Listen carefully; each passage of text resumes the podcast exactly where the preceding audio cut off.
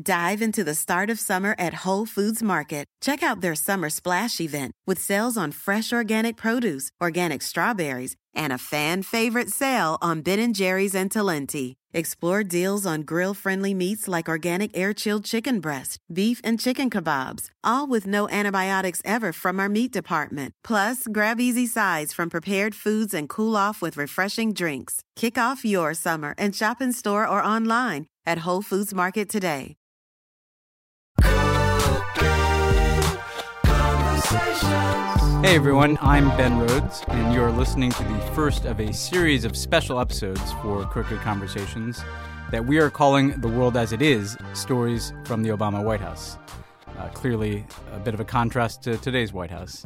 I was the Deputy National Security Advisor to President Obama, uh, which means I was in charge of his communications on foreign policy, his speechwriting on foreign policy, and I also advised him uh, on a number of issues taking the lead on things like our secret negotiations with Cuba to normalize relations uh, and our efforts to protect and secure the Iran deal uh, as it made its way through Congress.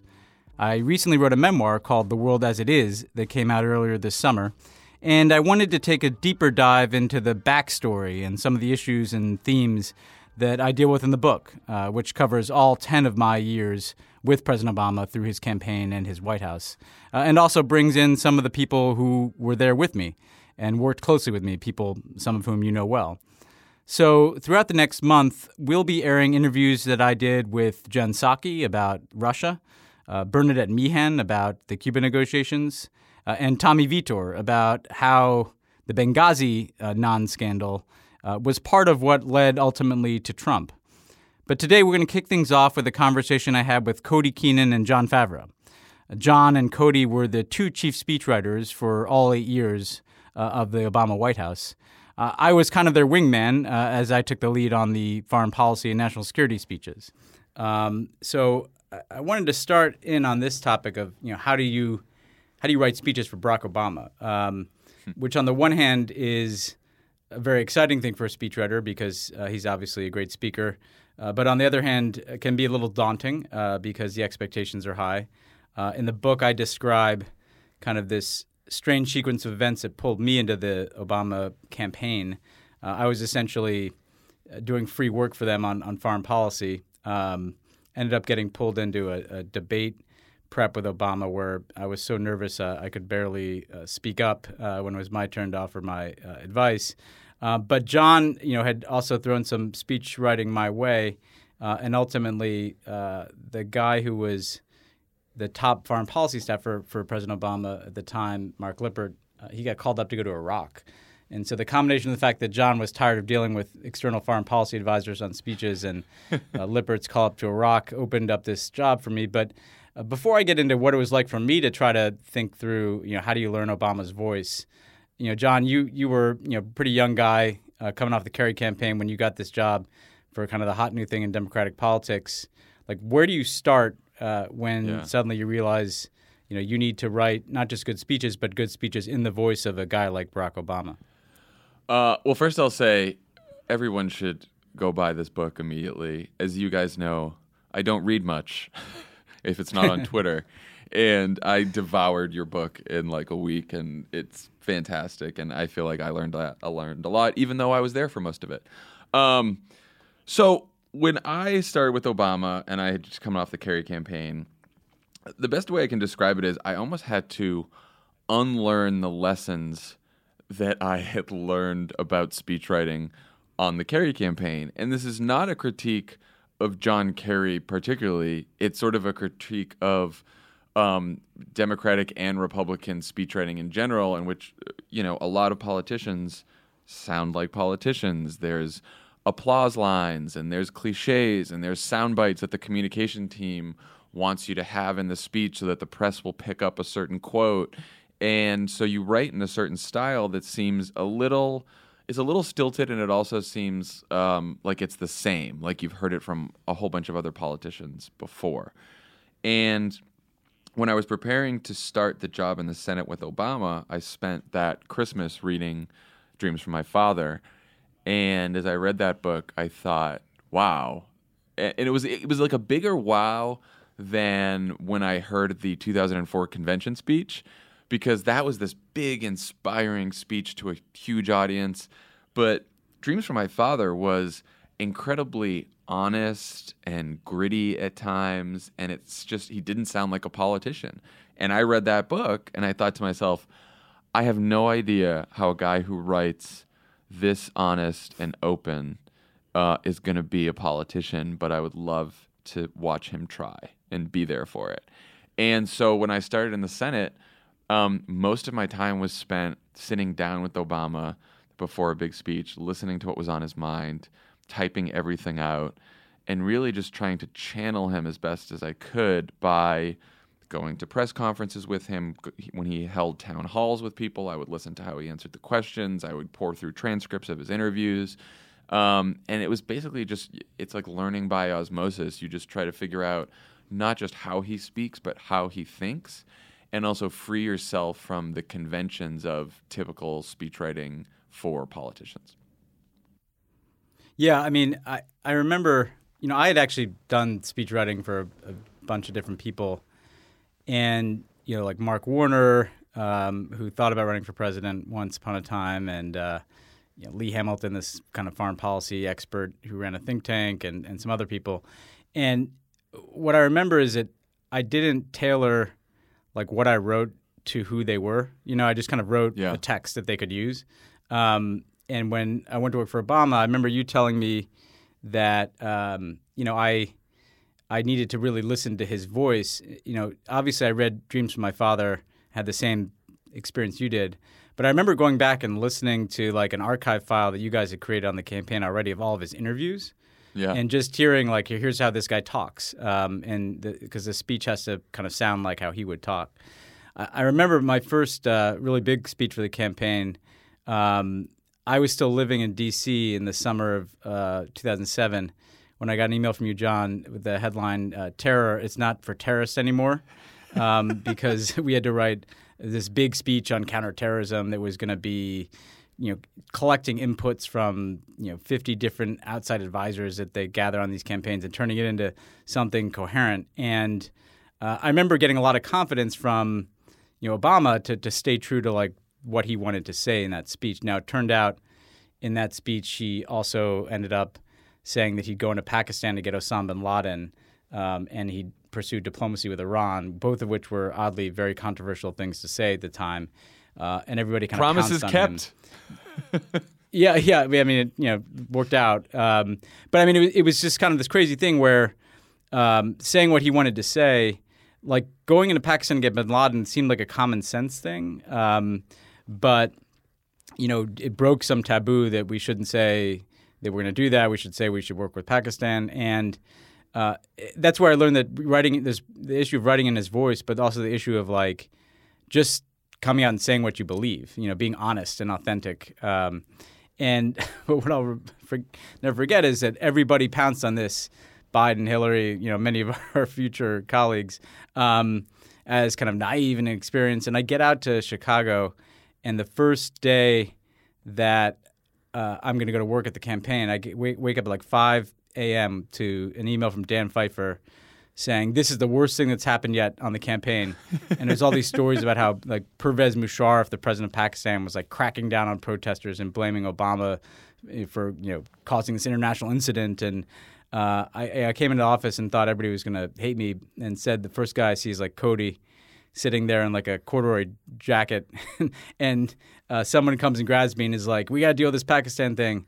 And I'm like, well, what are we going to do? And it turned out we are going to write an op-ed for the, the Mason City Globe Gazette in Iowa, not exactly the Washington Post. Uh, so, I mean, I, you know, to me, I had to learn his voice, and I had to learn that like there was kind of a fearlessness about that campaign. You know, that we weren't going to, you know, trim our positions to what normal Washington politicians say, and we're going to not be afraid to have fights with people. Um, but I mean, Cody, you were like, uh, you know, you were, I think you were an intern at the time, which seems kind of extraordinary, uh, given all that you've done since. But like, what was your when you like walked into that campaign office? Like, what was the the vibe that you felt there, and how did that translate into to learning to write for Obama? Well, I had a very different experience from you guys because this is my first speechwriting job. I've just been doing it for 11 years.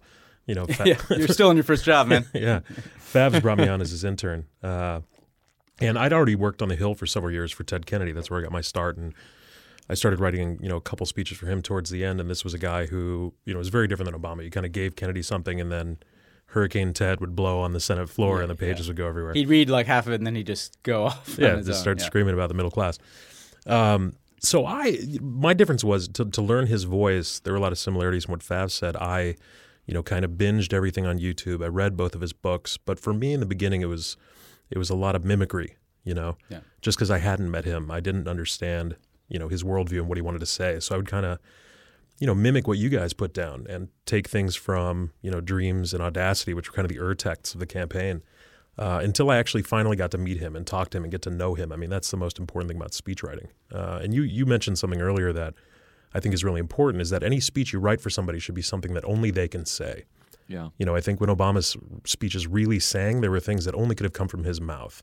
And when he give a speech on, you know, a more, mundane topic that could have been delivered by any other politician, that's when they kind of fell flat. But that, Yeah. you know, that campaign was amazing. It was a startup, you know, and it was growing exponentially. I think, you know, I didn't get there till June of 07. And by then there were maybe, I don't know, 50 of us. And by the end of the campaign, there were like 500 packed into the same space.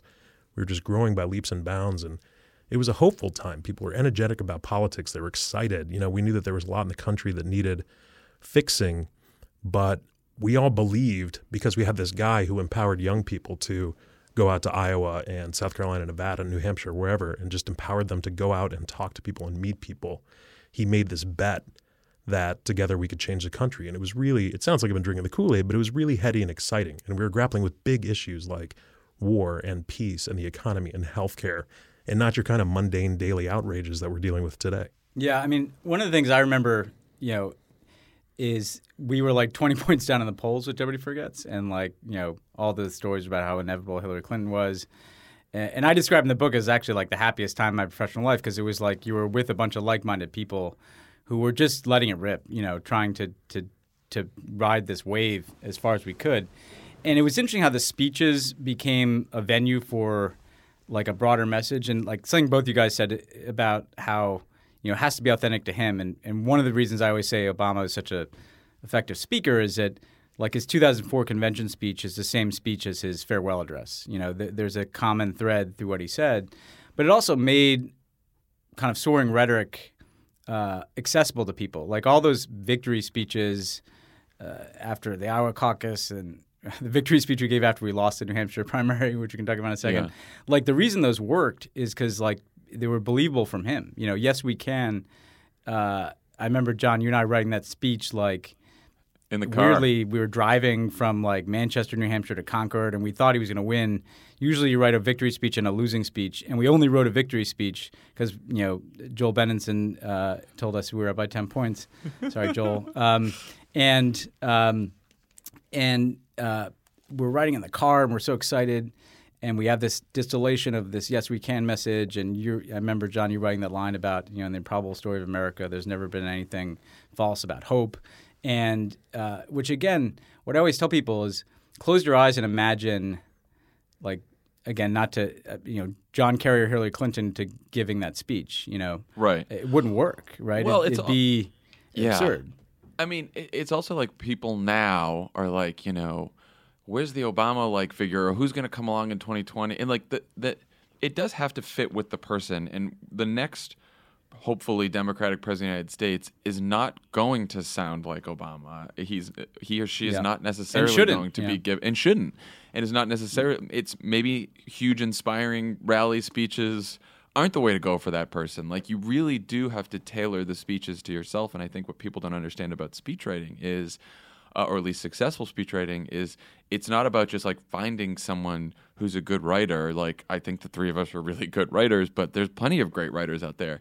It's really about figuring out who the person that you're writing for is, what they believe, and that requires that person to have a strong sense of self and to have confidence in who they are and what their beliefs are and to have that fearlessness ben that you were talking about and just to go back to like when i when when you joined the staff part of the reason is um, like you know the first couple months of the campaign i was writing all these speeches. I had help from adam frankel who was on staff with us and then cody became our intern. And but the three of us were you know it was a lot of work. We were overwhelmed but we had this great relationship with all the domestic policy people the political people the communications people and all the speeches went really well. And when we had this first big foreign policy speech to do um, and Obama wanted to speak in that fearless language. He wanted to sort of defy the conventional Washington wisdom on foreign policy.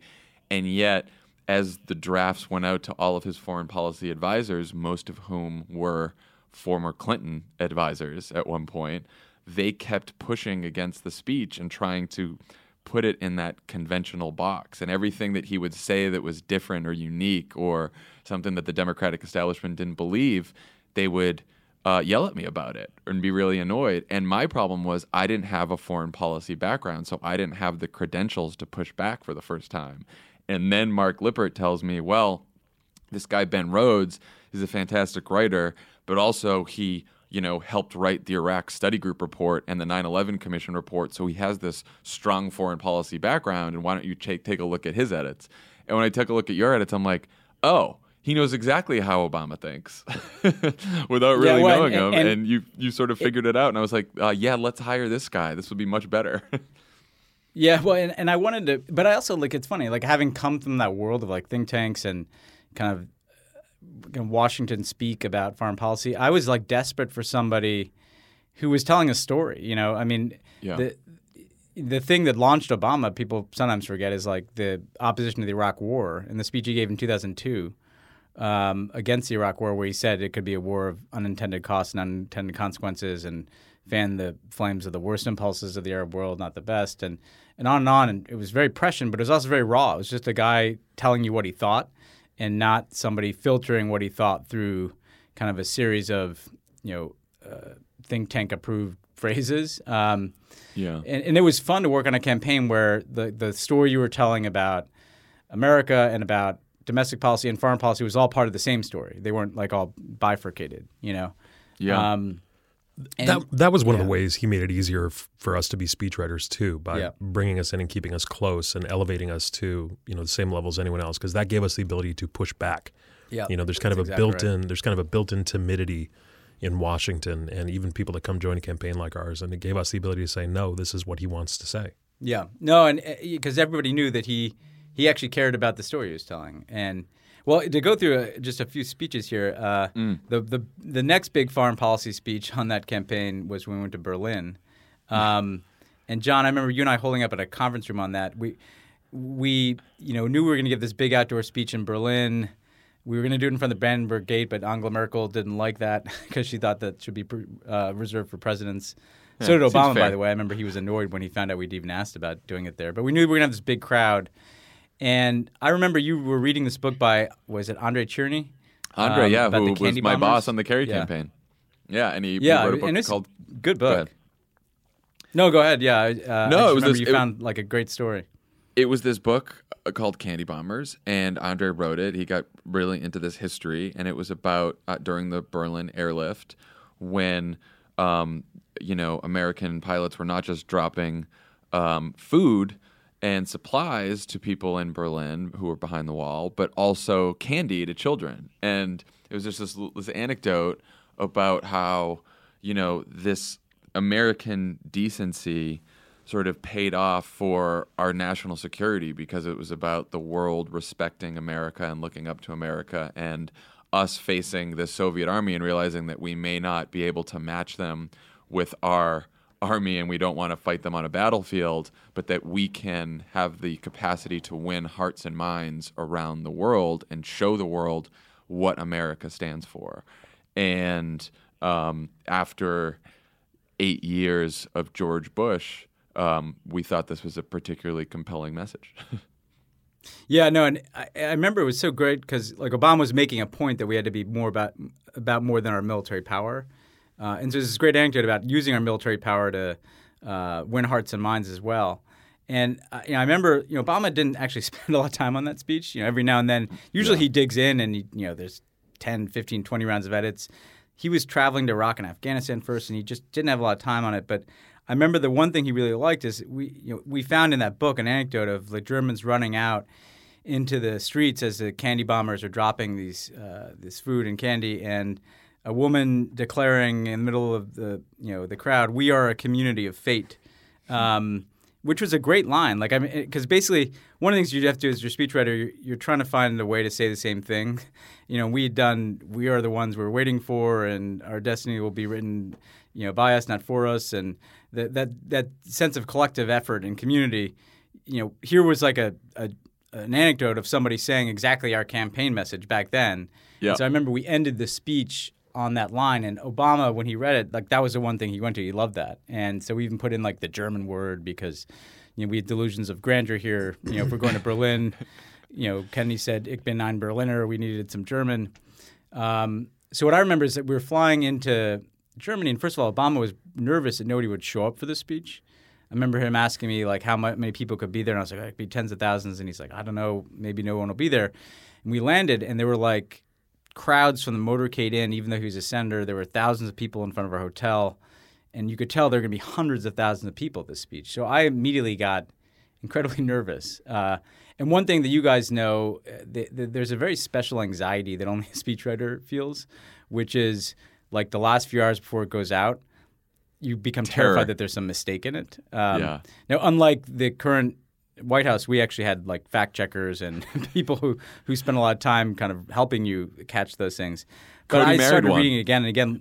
Yeah, yeah. Cody did marry one. I did. Um, and um, uh, who actually also helped with my book. But she still tells me I'm wrong for free. yeah. um, but I remember I'm sitting there and like there's this German word, like I, I'm going to butcher it, but it's like this community fate word was uh, Schicksalsgemeinschaft, or you know, uh, I'm sure I said that wrong, but and I'm looking at this word and, and I'm thinking, does that really mean community fate? So I Google it, and a bunch of stuff comes up in German, and there's like a couple of like Nazi references. So I call like our German expert, and he's like, "No, no, it's fine." And I remember I called Mark Levitt, our advanced staffer, Oh, who was sitting with a translator, this German guy who was going to translate the speech. And Mark was like a good person for this because he was like this eclectic kind of intellectual guy. And I asked him like, "Hey, can you check with this guy that there's nothing wrong with this word?" And he's like, "Oh, the guy's so relieved you asked." Uh, that was actually like the theme of Hitler's one of his first speeches at the Reichstag. Um, and I'm sitting there realizing I, I was like three hours away from putting a speech on a teleprompter that could have like led to you know Obama echoes Hitler in Berlin.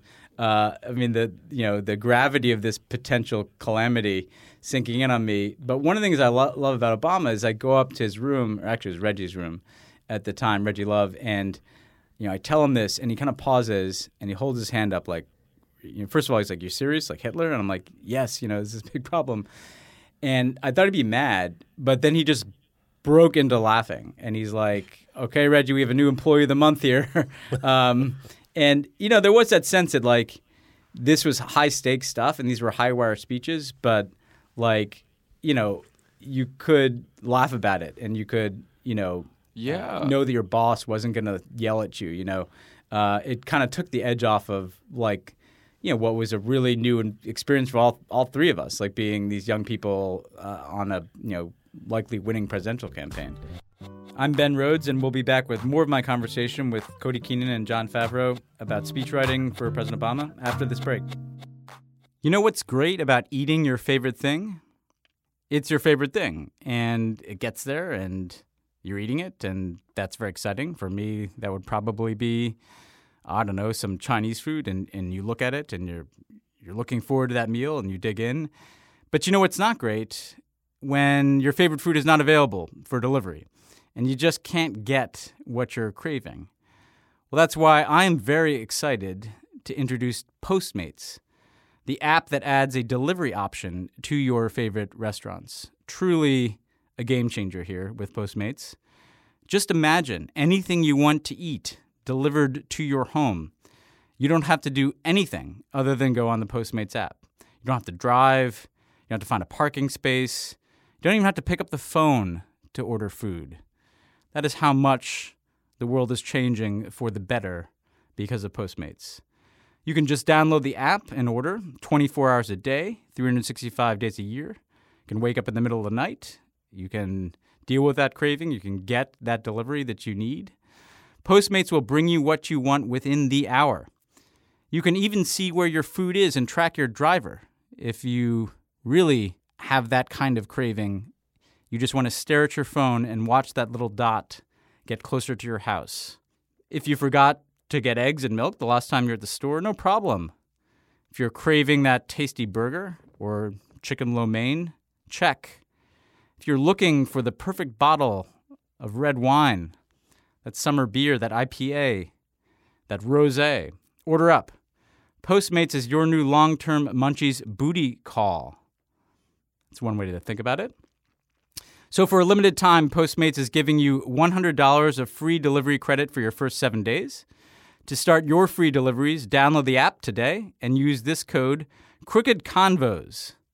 C O N V O S, Crooked Convos. That's the code for $100 of free delivery credit for your first seven days. That's a pretty good deal. I mean, you you'd have to try to eat $100 worth of food uh, in your first seven days, and, and I recommend that you do try that.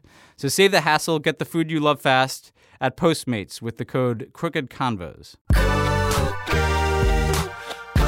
I was gonna say, I remember when you called me or emailed me, I can't remember which, to let me know it was like 6 a.m. DC time, and I felt faint. I was like, I can't Yeah. believe we almost did it. But you're right. But then he, you said he was fine with it, and I actually think him, him being like that and being so kind and patient and willing to let us make mistakes is why we were able to be creative and bold and different on the speeches because if that had gone another way and he had yelled at you for that and yelled at us for that then next time around it would have sort of like closed off um, what we imagined we could write in a speech. Like we'd, we'd be writing scared all the time. And i think when you write scared then it doesn't you don't have quite a good product there you know? Yeah, no, and I, you know, I, I just remember feeling like, you know, obviously, obviously we changed the ending, uh, and it wasn't quite as good, but I'm glad we did.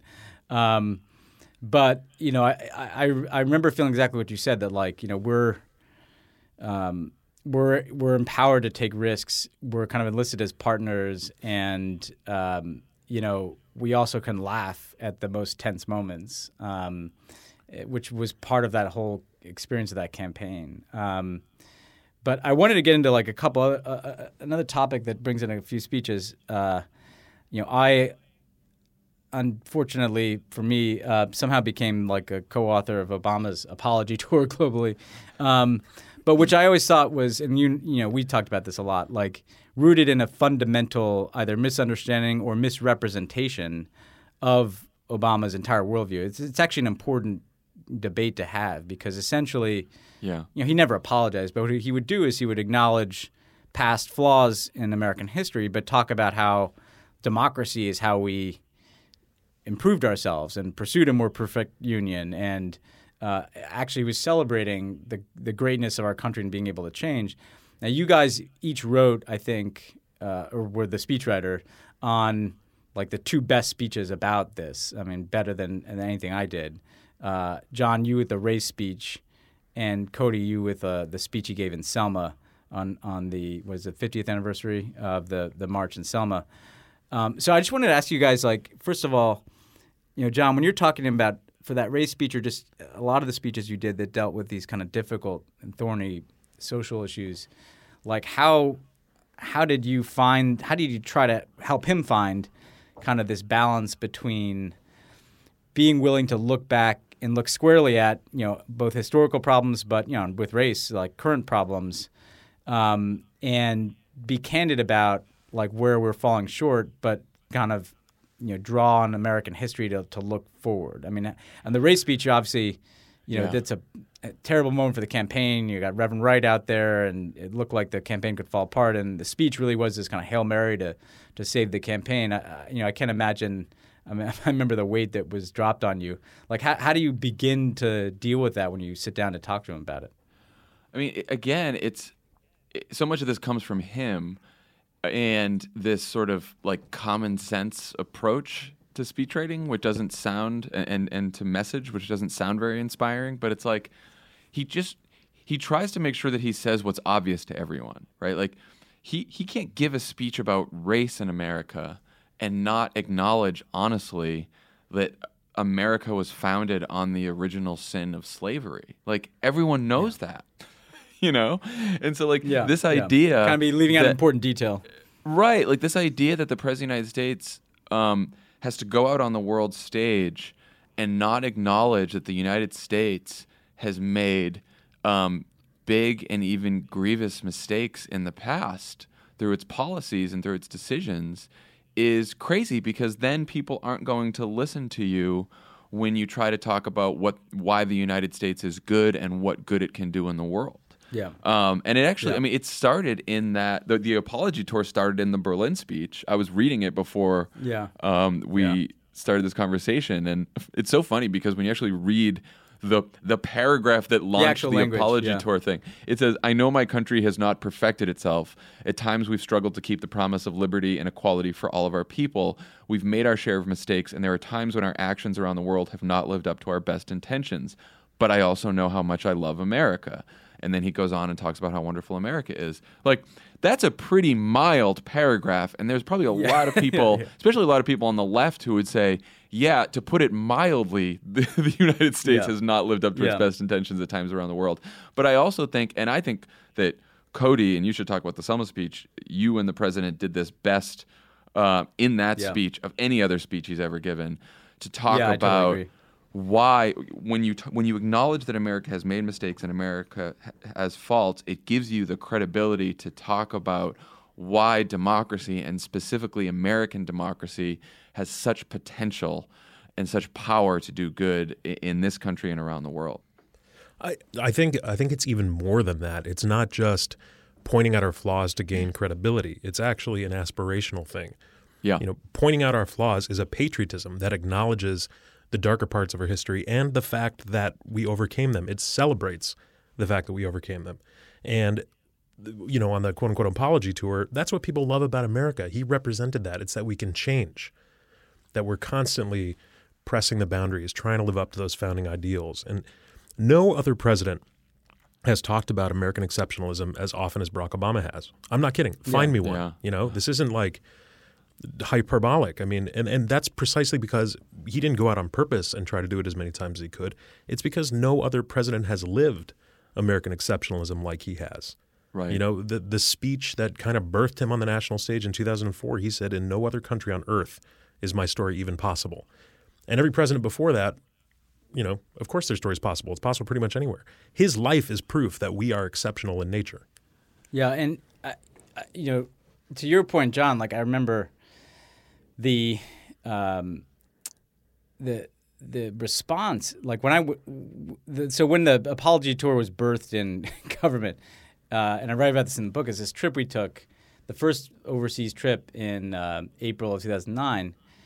We go to you know the UK for a, a G20 summit of the major economies in the midst of the financial crisis. We go to a NATO summit, um, you know, in the midst of the wars in Iraq and Afghanistan. And here's the situation, right? Like the United States had just you know played by far the largest role. Our irresponsibility had plunged the world into some spiraling, potentially Great Depression, and we have to go past the hat in London to try to get countries to to just you know pursue a stimulus for the global economy. Then we have to go to this NATO summit where there are all these countries that you know oppose the Iraq War, and you know the Afghan war is in its eighth year because we took our eye off Afghanistan, and we have to ask them to make troop commitments.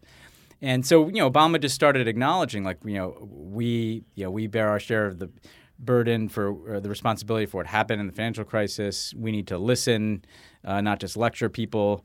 But to your point, they, they were pretty innocuous. Um, uh, phrases that just kind of acknowledged what everybody could see was true.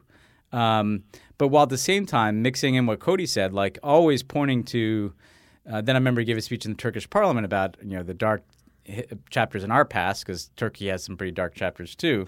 Um, but saying that you know democracy is how we perfect ourselves and really aspirational that the story of America is it, yes, it's about getting credibility, but as Cody said, it's also about like you can be inspired by our story that you can make your other your countries better, just like we have. And what I've never quite understood is like this became like a it was like touching a third rail. Um, it seemed. I mean, I want to take it seriously. Like it seemed like genuine among some people on the right, like that just acknowledging this or acknowledging mistakes or was was really like uh, I mean I it was one of those things where the the blowback was so severe that, and I didn't Yeah. take it seriously at first because I didn't understand it but but like why do you think it is and, and you know to be candid it, part of it may be because he's an African American president um, but why do you think this like there was this volcanic uh, you know reaction to this this way that he pursued things Well, I it mean, became a I- cudgel to question his patriotism, Yeah. right? And kind of the inherent tension here is: do you hear criticism, self-criticism of America's shortcomings as, you know, love of country or loathing of country? And we see this right now with the NFL and taking a knee, right? Yeah. Are they, you know, if you take a knee, are you ungrateful? Do you hate the flag? Are you, you know, crapping on the troops? Or are you pointing out our flaws and saying we need to address these and make them better? yeah I consider that patriotism. I consider protest patriotic. And that's kind of the inherent tension in this debate. Yeah, And Well, I think that's been we- the, yeah. the right has. It, it hadn't just didn't just start with Obama. I, I always remember um, a line that George H. W. Bush used to attack Bill Clinton in the 1992 campaign, and he used to say like.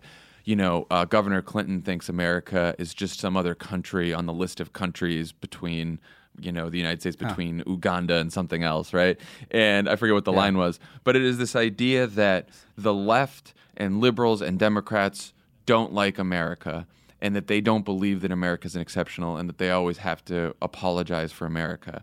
But what I love so much about the Selma speech is it sort of takes this head on. And what's so funny now, uh, looking back at the Selma speech, is that what really set him off and what helped you guys in that speech is something that the president's current lawyer, Rudy Giuliani, said. America's Which I think he said TV something lawyer. like Obama hates America or doesn't really love America or some bullshit like that. But my favorite, Yeah. I mean, you take it on that speech when you guys said, that's what America is, not stock photos or airbrushed history or feeble attempts to define some of us as more American than others.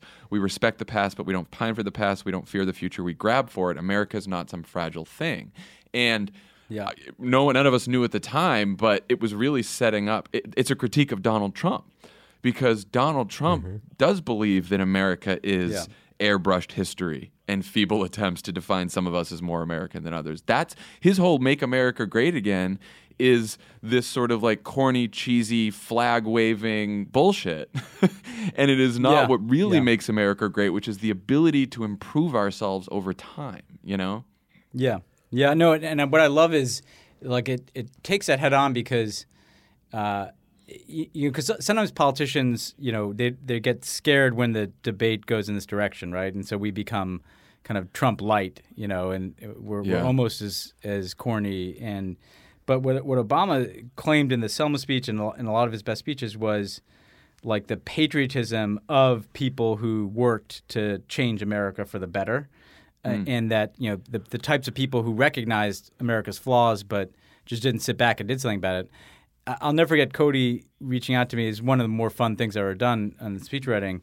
Is like Obama had I called you and Cody and I think said like you were almost there but let it rip. You know, it wasn't like it like really let it go. And one of the things he wanted you to do was to basically kind of have a name check rule of honor of basically progressive heroes. You know, the, the some of them are not the people that we hear about in speeches like this.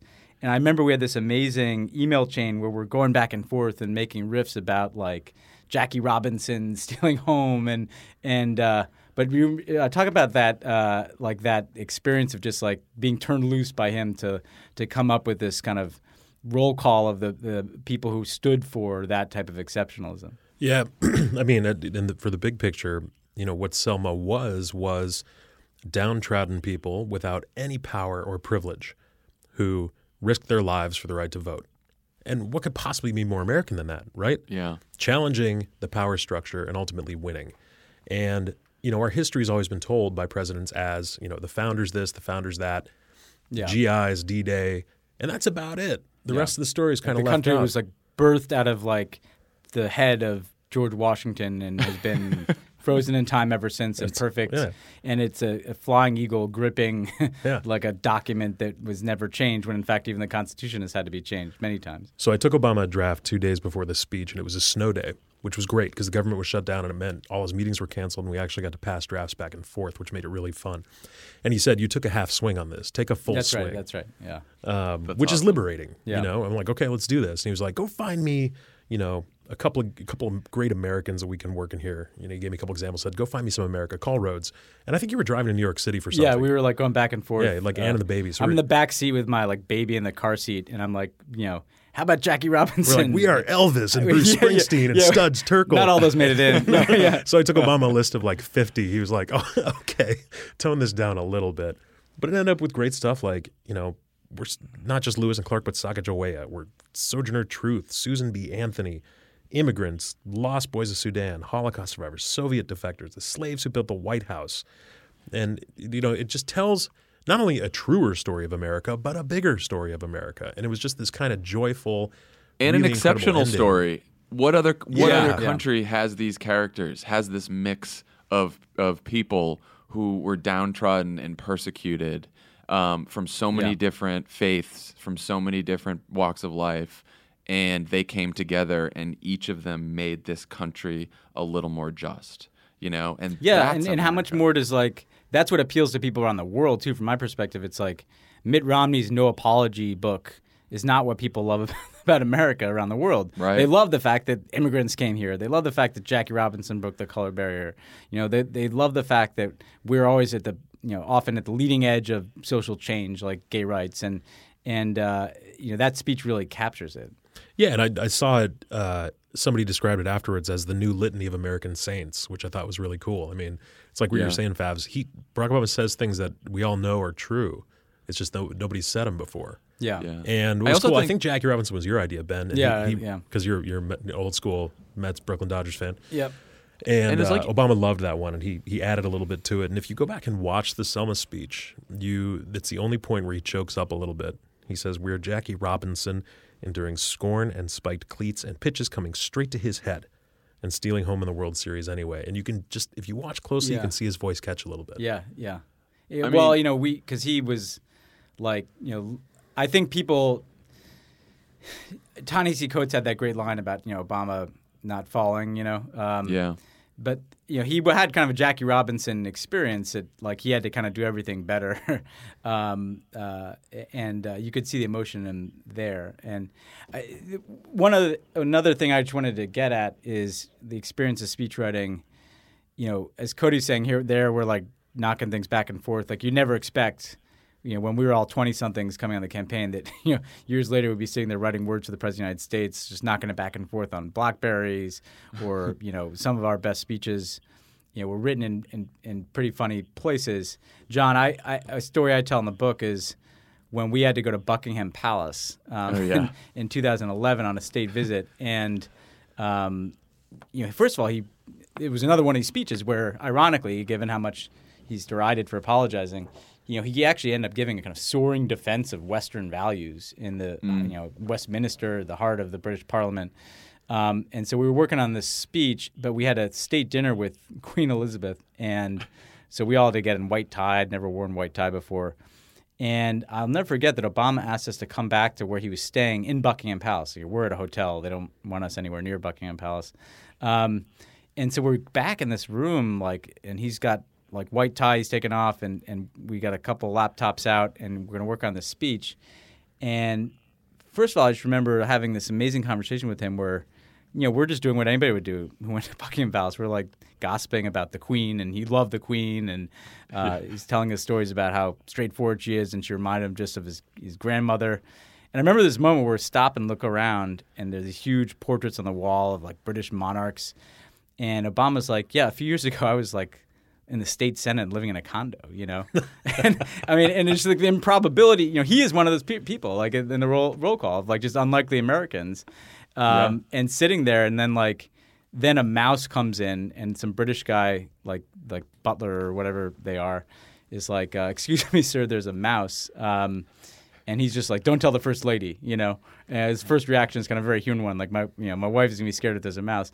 But then I just remember sitting there and like, don't know if you remember, John. Like, it was such a surreal thing to be sitting there with this guy, who's a pretty normal person. Like, the, I think it's Yeah. hard for people on the outside to understand that he found it just as strange that he was in Buckingham Palace as us, sitting there working on a speech he was going to give the next day in front of the British Parliament at Westminster. I mean, the weirdest thing was then the next morning, I think we went back to that same room in Buckingham Palace to get last minute edits from him, and we're standing there with Barack Obama. And in the, in, I guess the backyard is that what you call it in Buckingham Palace? Suddenly, the Yeah, helicopter, so. this helicopter lands, and the Queen walks out of the helicopter in the backyard as we're just standing in the room taking the last minute edits. And I was just like, "How the fuck did I end up here? Like, what, Yeah, yeah, what, what are we doing?" How has every Also- choice that I've made in life led me here? I cannot believe we got away with telling jokes at the beginning of that speech um, in this Yeah. like stately place. I just went back It was and a looked good at the joke. speech. We start the speech.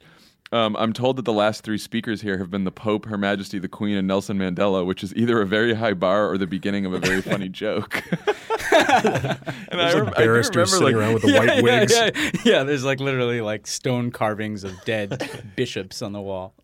And I think some of our policy people were like, and some of the national security people were like, I don't know. I don't know if you guys should do that joke. I think that's bad. And of course, Obama was like, no, yes, let's do it. Let's go for it. yeah.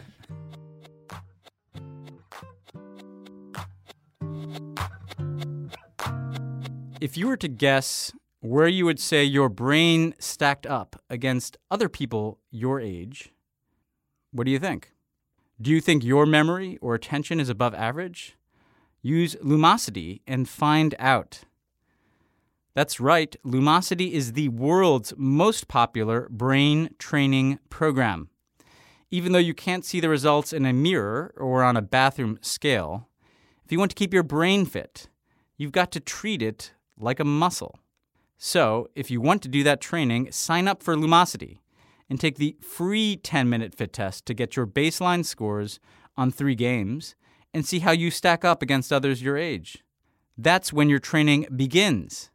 With Lumosity Premium, they will even design a personalized training program from their 60 plus cognitive games and activities to challenge your key abilities, your memory, speed, and problem solving. All of the things that you need. And with every game, Lumosity keeps track of your progress and shows you how you compare worldwide, all around the globe. Don't you want to know how you stack up? Haven't you been wondering that? Well, you can find out right now. Go to lumosity.com slash crooked convos. C-O-N-V-O-S, lumosity.com slash crooked convos to sign up for the free fit test, plus a 30% discount off Lumosity Premium. I would say you'll be using your brain to sign up for that. It is spelled Lumosity, L-U-M-O-S-I-T-Y. Lumosity.com slash crooked convos. That's where you take your free fit test and get your 30% off Lumosity Premium. One more time, lumosity.com slash crooked convos to change your life. Dive into the start of summer at Whole Foods Market. Check out their summer splash event with sales on fresh organic produce, organic strawberries, and a fan favorite sale on Ben & Jerry's and Talenti. Explore deals on grill-friendly meats like organic air-chilled chicken breast, beef and chicken kebabs, all with no antibiotics ever from our meat department. Plus, grab easy sides from prepared foods and cool off with refreshing drinks. Kick off your summer and shop in store or online at Whole Foods Market today.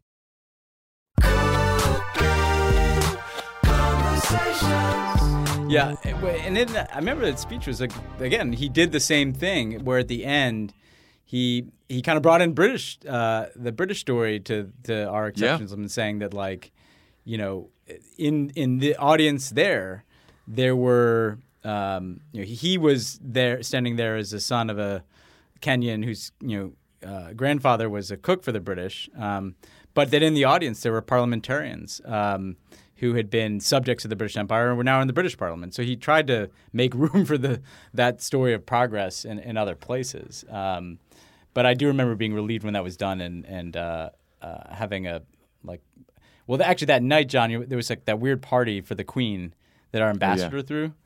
Yeah. And that too, I had a surreal experience because there are these weird mix of celebrities, and I, I'm sitting there with like Colin Firth, like one in the morning, like having a drink and talking about, uh, you know, the royal family, as if like I have any, you know, insight to offer into that. Uh, and then I think we all went to that. Well, you know, I don't know how much in the detail we want to get into. We all went to that party that the David Cameron people threw for us. That was a, that was definitely one of the better uh, trips that I remember. That was my first foreign trip, and I, I remember feeling guilty because you guys were slaving over the speech.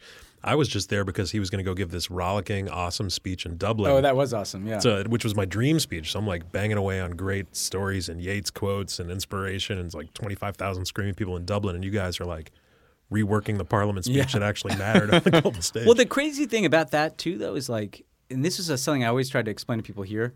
Like, you give a speech in Dublin, right? It's not going to be like a big story in the United States for more than a day. You know, maybe hopefully it gets on the evening news and it's written up in, you know, a few papers.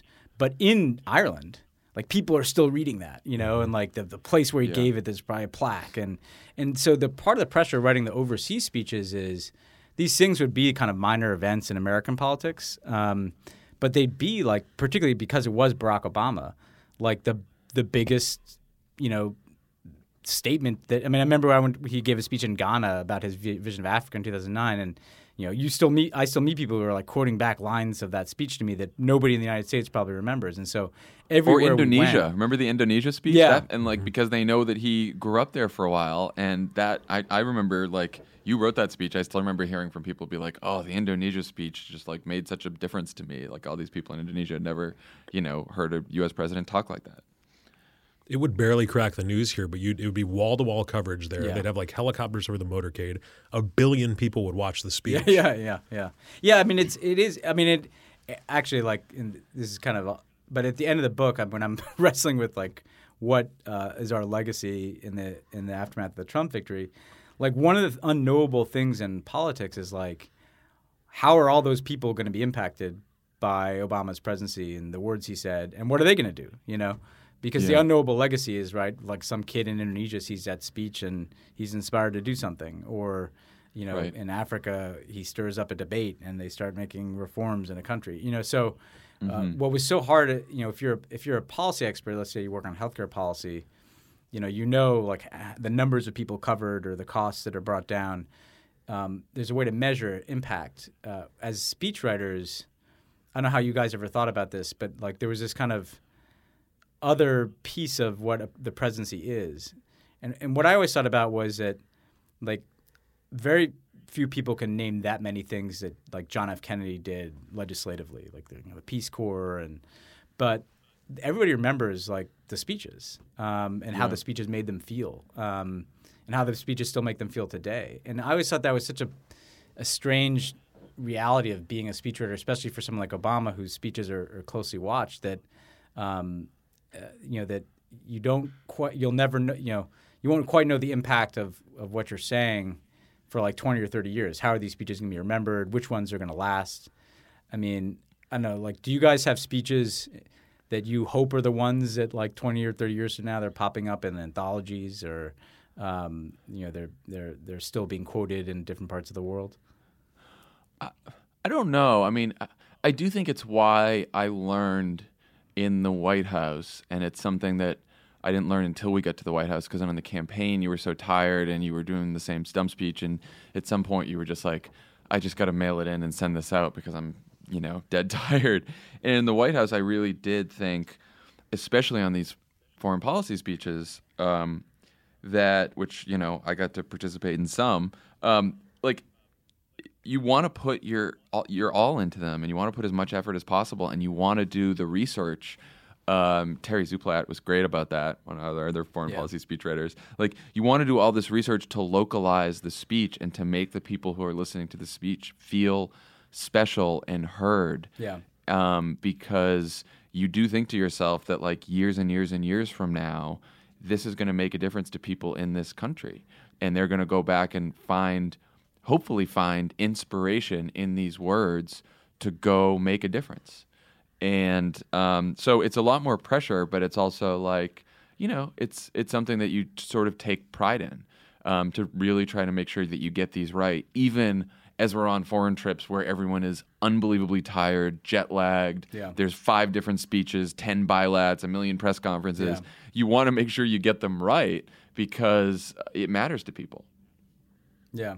I mean, Cody, you've been to Ireland and people still talk to you about that uh, Dublin suit, right? I mean, People still. I, I was doing an event last week with um, some Irish youth here in, in Washington, and they still quote it and talk about it. I mean, it was a big, big deal there, and they were they were kind of in the worst part of a recession that was worse than ours, and just for a day they felt special and important. You know, just to have someone come uh, who who has Irish blood like Barack yeah, Obama. yeah, yeah. we stretched that pretty far. We stretch that pretty far. They stretch it farther. Yeah, yeah, much farther. Yeah, but they, they tell they they take it really seriously, and you know, so House made a good point. Terry took all those foreign speeches so seriously. Oh seriously, man, yeah, it's amazing. and he would devote you know weeks to getting the research down and finding local poetry and getting the right local dialect. And there's this hilarious YouTube that uh, the White House channel put out in the you know maybe the last month of the Obama administration, where it's every foreign word Obama said at the beginning of his speeches, where he says hello to whatever local country, and it was hilarious because he always mangled the pronunciation. Yeah. Even if we put it in the speech, he Yeah. just he just could never get it right. Yeah, yeah, no, I, and, and Terry would like, uh, you, you got he would like talk to people on the phone, like he would find you know heroes in northern India and like like learn their stories and like we'd bring them to the speeches sometimes, and I wouldn't even know this. We'd get to the speech and like I mean, we went to India, and Terry introduced me to some kid who was a Dalit, an untouchable in India, and Obama had told his story in a speech and uh, earlier during a previous trip to India when Terry wrote the speech. And the next time, like we brought this kid and his family, and he's meeting the president of the United States. He's an untouchable, you know. Um, those are like the grace notes of like having like a classy president, but also like classy people like Terry and, and others who worked around him. Um, but one speech, John, I, I wanted to talk to you about because it I took the the title of my book, "The World as It Is." People think you know foreign policy. People I think are going to think it's some statement of realism. Um, uh, it's actually different than that. Um, it's from the Nobel address. Uh, so Obama wins the Nobel Peace Prize in 2009, which was a bit of a shock. Like we all thought it was a bit crazy. Um, In retrospect, actually, you know, um, particularly given the current uh, campaigner for the Nobel Peace Prize in the White House, um, you know, the, we're so cynical, but the, I don't know if there's if there's anything wrong with the Nobel Committee wanting to reward someone who's speaking about you know international cooperation and diplomacy. In the current context, suddenly that looks more uh, prescient. But um, anyway, I remember like we, he had just given the Afghan speech announcing the surge, and so he didn't have any time to work on the speech, and he like strangely asked like you and me for research, right, John? On like, it was like the writings Yeah. of Reinhold Niebuhr and. Um, And like Uh, the and, and- like the just war theory, and I mean, he, Yeah. he asked for everything. Yeah, he went like deep. Eisenhower Churchill war speeches, speeches. Gandhi.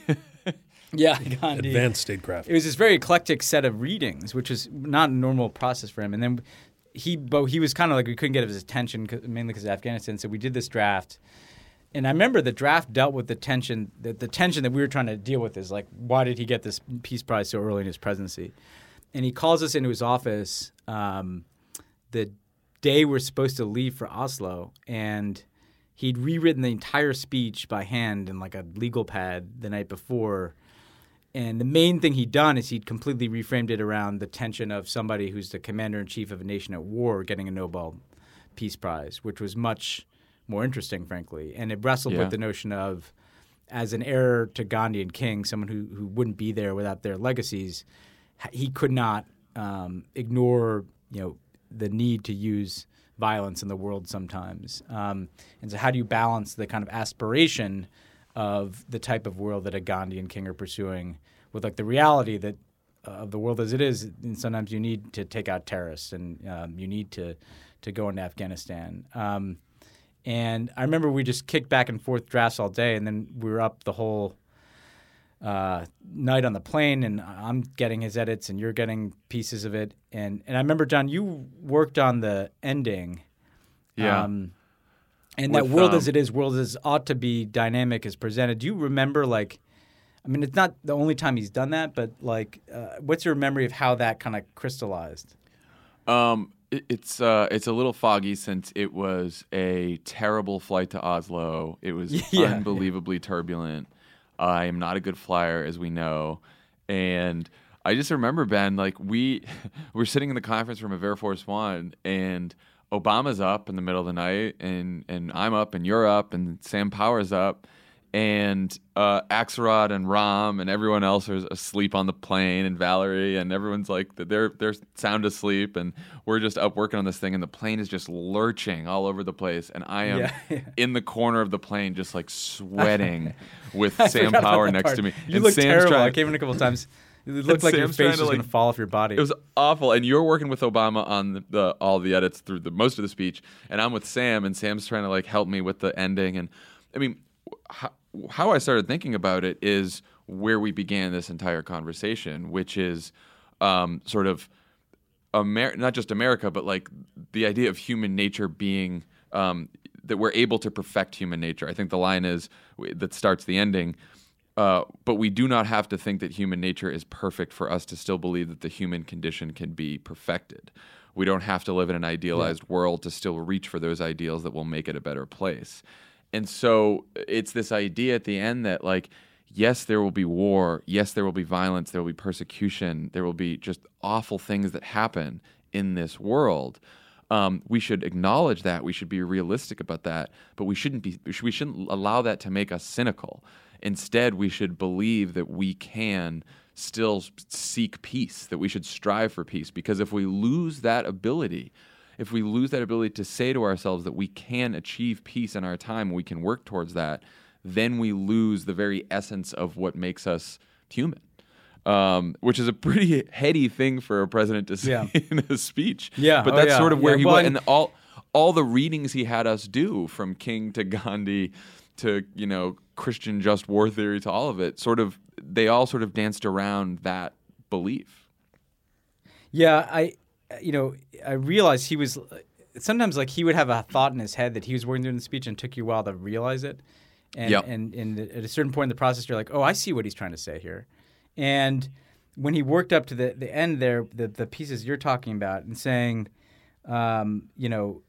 He, he, you know, he got very personal about Gandhi and King, and um, you know, he said the nonviolence practiced by men like Gandhi and King may not have been practical or possible in every circumstance, but the love that they preach, their fundamental faith in human progress, that must always be the north star that guides us on our journey. You know, and Yeah. that you know Yeah. he's for him that's actually a very personal statement because like you know you try to live up to this ideal, you can't always, and then what he also did well, and you I think really helped bring this home, and I remember all of us kind of tweaking these sentences, but he ended on people, like not concepts. You know, so Yeah. he says somewhere today in the here and now, in the world as it is, um, which I plagiarized from my title. Um, a soldier sees he's outgunned but stands firm to keep the peace.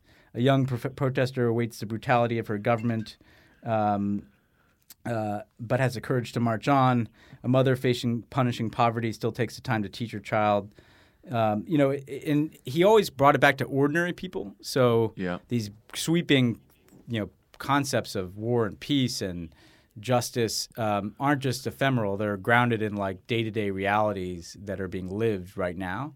Um, That to me is why that became so powerful. Because what he's saying is, you know, we have to see the world as is in order to to pursue the world as it ought to be, and and you know, ordinary people do that every day in their lives, and so they deserve leaders who will do that as well. I just I always thought that was like one of the better distillations of of, of a certain element of his his worldview. Yeah, and also one that I keep thinking as I've been reading these speeches uh, before this conversation, one that we really need right now, um, because it's funny. It almost seems like I don't know if you guys felt like this, but reading some of these speeches, it it feels like reading something from like a different era, like centuries ago, and Yeah, not like yeah, a couple yeah. years ago, because I think you know I get I'm all caught up in Twitter all day and the news, and it's like awful and garbage and Trump, and it's just like vitriol, and everyone's angry, and it can very easily lead people to cynicism and to this belief that like, well, we fucked up. And here's Yeah, Donald Trump, and this is what we deserve, and we're never going to get out of this.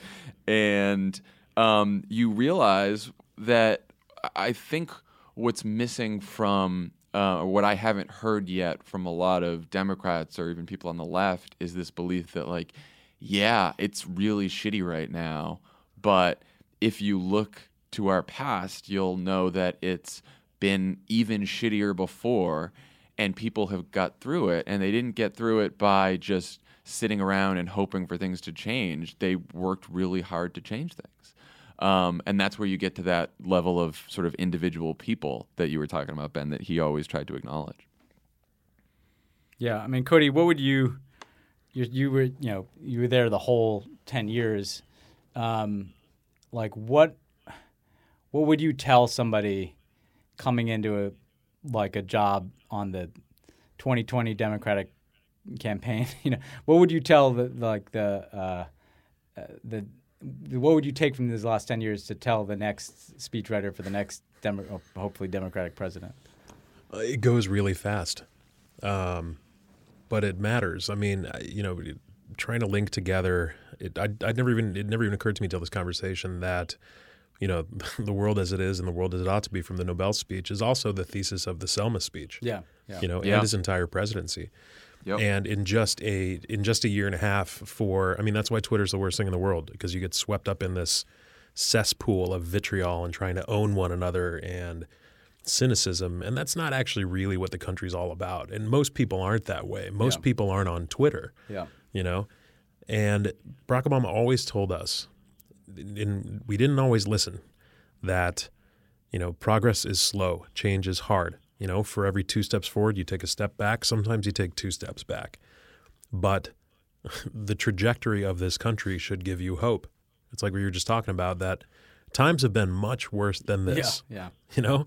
I mean we had we fought a civil war. We had slavery. We had a century of jim crow. I mean times are better now than they were 10 years ago and 20 years ago and 30 years ago it's easy to pick out anything that goes wrong in the world and there's still a lot of ju- injustice and violence but things have inexorably gotten better and that is because people never gave up and that's why inspiration matters you know inspiration on its own doesn't get the job done Yeah. but it Yeah. can inspire people to come together and act in this system of self-government that he believes in you know that's i if if to answer that question ben about and it's a selfish answer about one speech that i want Yeah. you know the future world to read it i i, I hope selma is the first speech to a future america yeah you know, this country is changing. And kind of the big question in our politics right now is if you see it changing for the better or for the worse. Yeah. And, you know, the Trump administration and its policies, they're actively trying to prevent that change from happening. But I think it's inexorable. Yeah. You know, as long as we keep working towards it. And I hope future generations read that speech and recognize that America and that we have gotten better and that Yeah. we're in a better place 10 and 20 years from now. That's a pretty good note to end on, guys. This is a lot of fun. I think so. Um, yeah, we could probably, you know, like nothing like we'll probably be like seventy years old, like sitting around, just thinking- you know, telling people war stories about writing speeches for some guy, and nobody will want to hear them. Hopefully, Uh, we'll sit there and say, God, we made it. Thank yeah, God we yeah, made yeah, it. yeah. We're still alive. the nuclear war didn't happen. Uh, you know, we didn't plunge. We'll be in a fallout shelter. yeah, yeah, yeah. yeah. Uh, but Then this there is was the A lot of time fun, that we guys. went to Oslo. Yeah. Oh, let me tell you about the Queen of England. You know, the monarchy that no longer exists. Uh, Excuse me, could you pass Um, the ration? yeah, yeah, Oslo's underwater. yeah. Well, there's that. Uh, all right. Well, thanks a lot, guys, uh, and uh, look forward to doing a, a few more of these and looking at you know everything from Iran to you know my wonderful experience with Benghazi to the Cuban negotiations. So uh, it should be a lot of I'm fun. excited for Thanks, these. Ben. The I'm book is great. I, I read it straight in seven hours. That, that's some that was some serious bearing down. Uh, but then, yeah, the Um, book is out and uh, available um, uh, when you will hear this. So, uh, hope everybody takes a look and uh, look forward to talking more about it.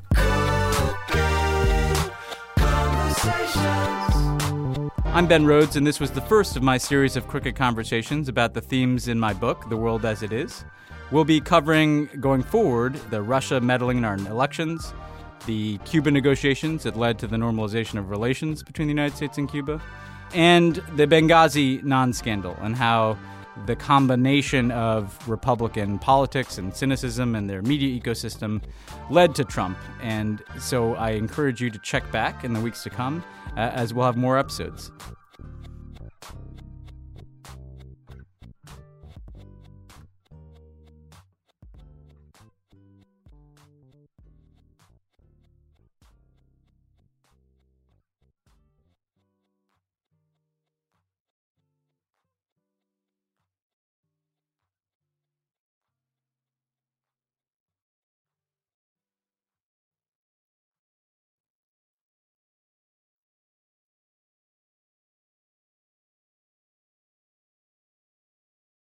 Dive into the start of summer at Whole Foods Market. Check out their summer splash event with sales on fresh organic produce, organic strawberries, and a fan favorite sale on Ben & Jerry's and Talenti. Explore deals on grill-friendly meats like organic air-chilled chicken breast, beef and chicken kebabs, all with no antibiotics ever from our meat department. Plus, grab easy sides from prepared foods and cool off with refreshing drinks. Kick off your summer and shop in store or online at Whole Foods Market today.